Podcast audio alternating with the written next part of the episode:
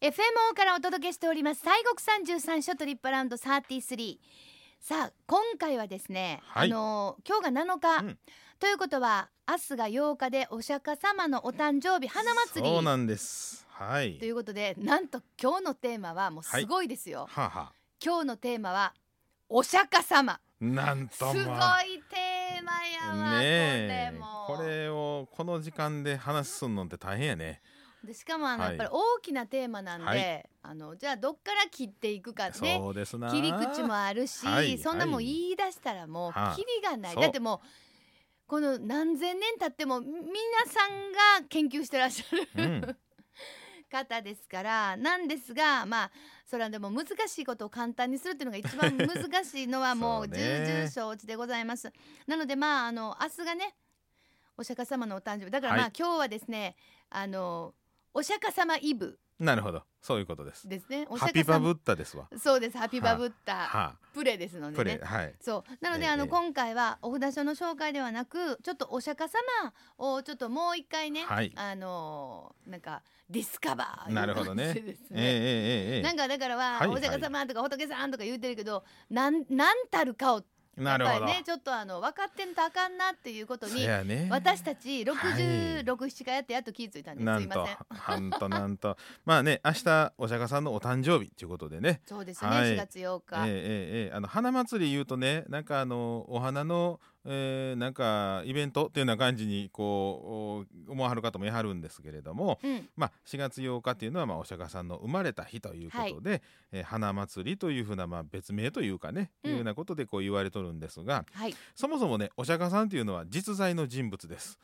そうです。はいまずは皆様、実在の人物です。えーたまにね「あのやはったんですか?」っていうね質問を受ける方もあのあるんです。それはまた大胆な。そうなんですよ。でね、あのまあいろんな説ありましてね、紀元前463年から紀元前383年まで生きたはったとかね、いう説とか、まあ一説には紀元前563年から紀元前483年とか、まあいろんな説がありますが、うんうん。要は約2500年前ぐらいにうん。北インドのお東側のね辺で、えーありましたあー釈迦族の王子として生まれたあー方と。あ、釈迦っていうのは、そこのまあなんていうか、うん。民族っていうか部族っていうか一族のね釈迦族という。前だったんですね。そうなんです。はいはあはあ。でねあのお父さんはね出道棚っていう人なんですよ。出頭棚、はい。でお母さんはマーヤさんっていうね。マーヤさん。はいまあこの二人の王さんお、えー王女さん王女さん王女さんちゃうな大木崎さんかうん。で、えー王様とお妃様。はい、で生まれたのがあお,、まあ、お釈迦さんでございまして、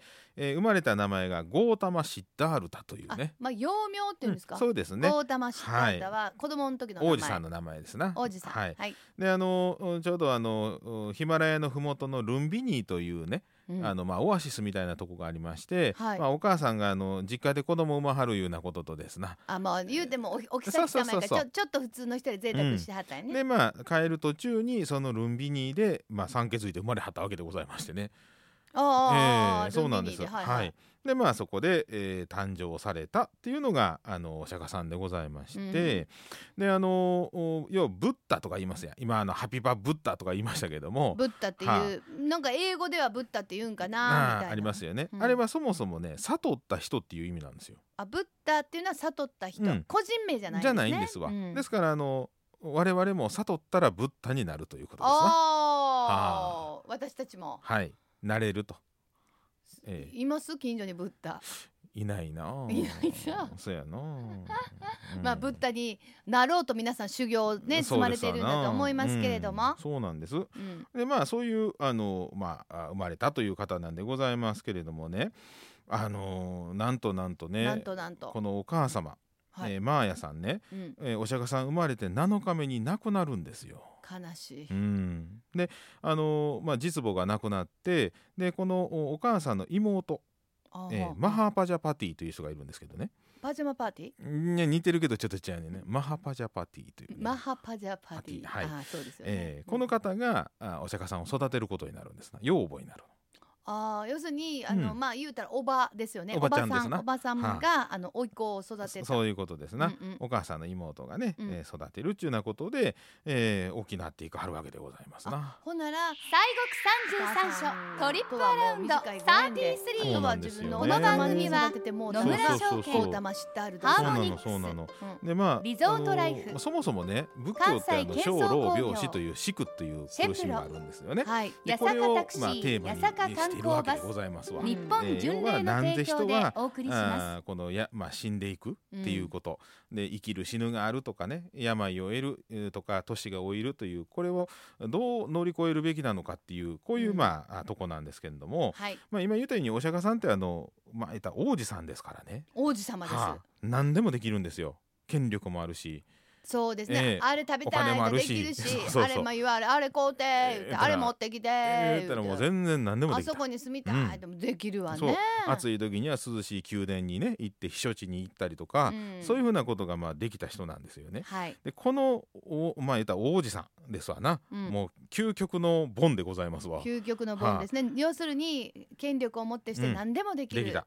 ところがこのおこのゴータマシダルタうん。幼きえー時のお釈迦さんは、えーその時に一つの大きなあの虚しさを感じるんですな。ないやそんなん感じひんだって何もできるもんなんと思うでしょなんなん？そうなんですよ。なんですか？要はなんでその要は病を得てまあ言うたら死んでいくのかっていうこれはもう何があってもであの太刀打ちできないんですよね。あー確かにね。であのおまあそれで、えーまあ、門を出てね町を見ていこういうことで、うん。東の門から出てあの、えー病人の方に出会いそして南の病門であの老人置いた人に会い、うん。西の門から出て、えーお葬式に出会いっていうふうなね言うたらその、まあ、言うた何もできない事実に直面するわけですな。で北の門から出た時にその出家者に出会ってはい。あの清々しい姿を見てねどうしたらこの心の安住があるんですか？言ったらその、まあ、全てを捨てて出家をしてるからやっていうのを聞いてでまああのお城を飛び出すんですな。で出家していってでその道で悟っていこうというふうにこう頑張らはるんですよ。だからその時代に、うんあの仏教とかなんかそういうの関係なくなんかし出家というかあそうそうそう。属性を離れて。当時はあのインドも今もそうですけどいろんなジャイナ教とかブラモン教とかいろんな宗教がありまして、そういうあの宗教あるところにまあ出家っていうのもありますから、そういう人たちがいっぱいいたんですな。ああ、ええそうか修行をしている、まあこの要するに普通の生活を離れてそうそうそさまあ悟りというかあの、心の平穏を得るために修行をしてる人がいてあこれやと思わはったわけですね。でまあ修行をしてでまあまああのいろいろあって悟っていかはるんですけどね。お釈迦さん亡くなる時にね涅槃図っていうのがあるんですけどもああ見たことありますよ。あのね涅槃図のね右上にあの雲の金トーンみたいなね雲の上に天女さんみたいなのが乗ってはるんですわ、はい。それが実はね実のお母さんなんですよ。であの亡くなったあ、まあ、お釈迦さん寝たはる枕元に、まあ、皿掃除の木があるんですがその木の上にね風呂敷包みがね引っかかっとるんです。これは我がむ、まあ、自分の息子が死にかけてるいうことで、うん。お母さんが薬を届けに来はったんですよ。でそれで薬を投げたらね。うん。でそれが引っかかってる、まあ、絵なんですけどもまあ、いわゆるあの病院行ってもね薬投薬する言わはりますけどはいはい。投げる薬はこっから来るんですわ。ああ別に薬投げへんもんね 誰そうもそうそうそう普通はまあ手渡し。そうですわな。でまあなんです。でなんで亡くなった時にお母さんが現れたかですよね。でこれはうん。おそらくね7日目にお母さん亡くなってますから、はい要はあの実のお母さんの顔を知らんわけですわ当然。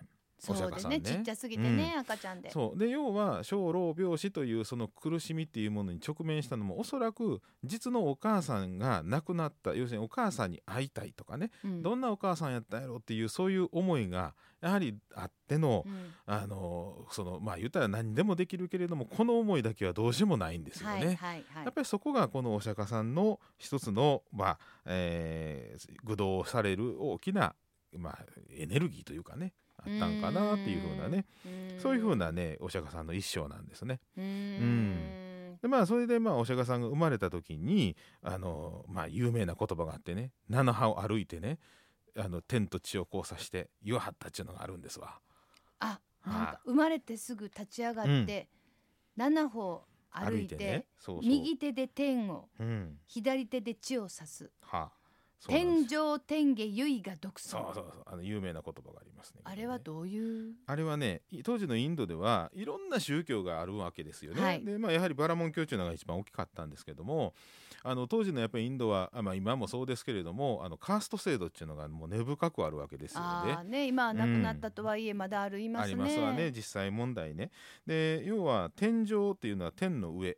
要は今までその人間は天の神さんにし支配されて生きているっていうようなそういう考え方もあったんですね。うんですからこの天上にそういう支配する神もなくで地上にそういう身分によってあの差別されるということもなくそれが天元ね、でただ唯が独尊っていうのは我ただ一人尊いっていう意味私っていう意味じゃなくうん。一人一人が皆尊いということなんですよ。あ。私一人ではなくて一人一人の皆がね、うん。うん。ですから要は天上にも天この地上にも自分を支配するものはなく一人一人が尊い命の存在なんだっていうこれはねそういう意味では当時の身分制度に対してのこれアンチテーゼでね、うん。あのまあ言うたら宣戦布告みたいなものすごい大きい意味なんですよ。そうですね、うん。それは違うんやと。そうなんですわ。人というのはそういうものではないんだと。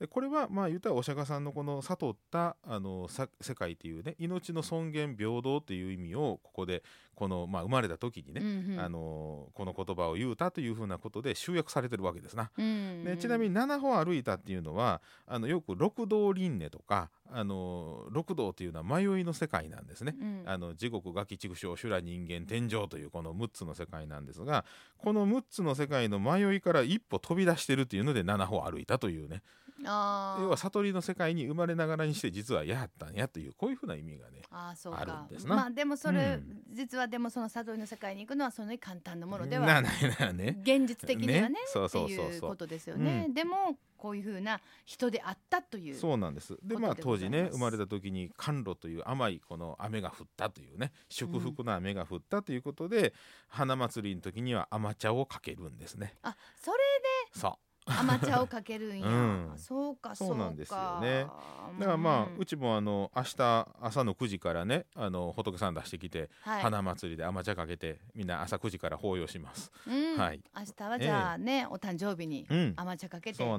水さんの方でも、はい、えーそういったご法要をするということですよね。はい。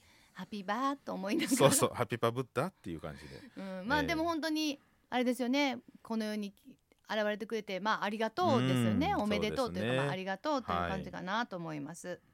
わ、かりました、うん。皆様もなんかこうふわっと。まあ私もふわっとね。ね。でいや、はい。もっと知りたいという方はどうぞ皆さん、はい。大学の講座なり。なんかしますか？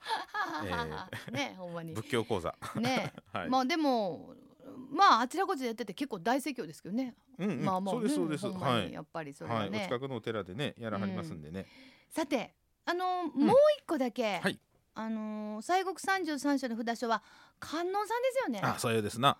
なので、はいあのお釈迦様、うん観音様、はい。これなんか違うのかなっていうのがあねーなるほどなるほど。私も今更聞けないモヤモヤのいやいやいやいや。質問なんですけど。ええええ。いやこれはまあ結構大事でいろんな仏さんいはりますからね、うん。あの阿弥陀さんも薬師さんもあみまあ、大日さんと。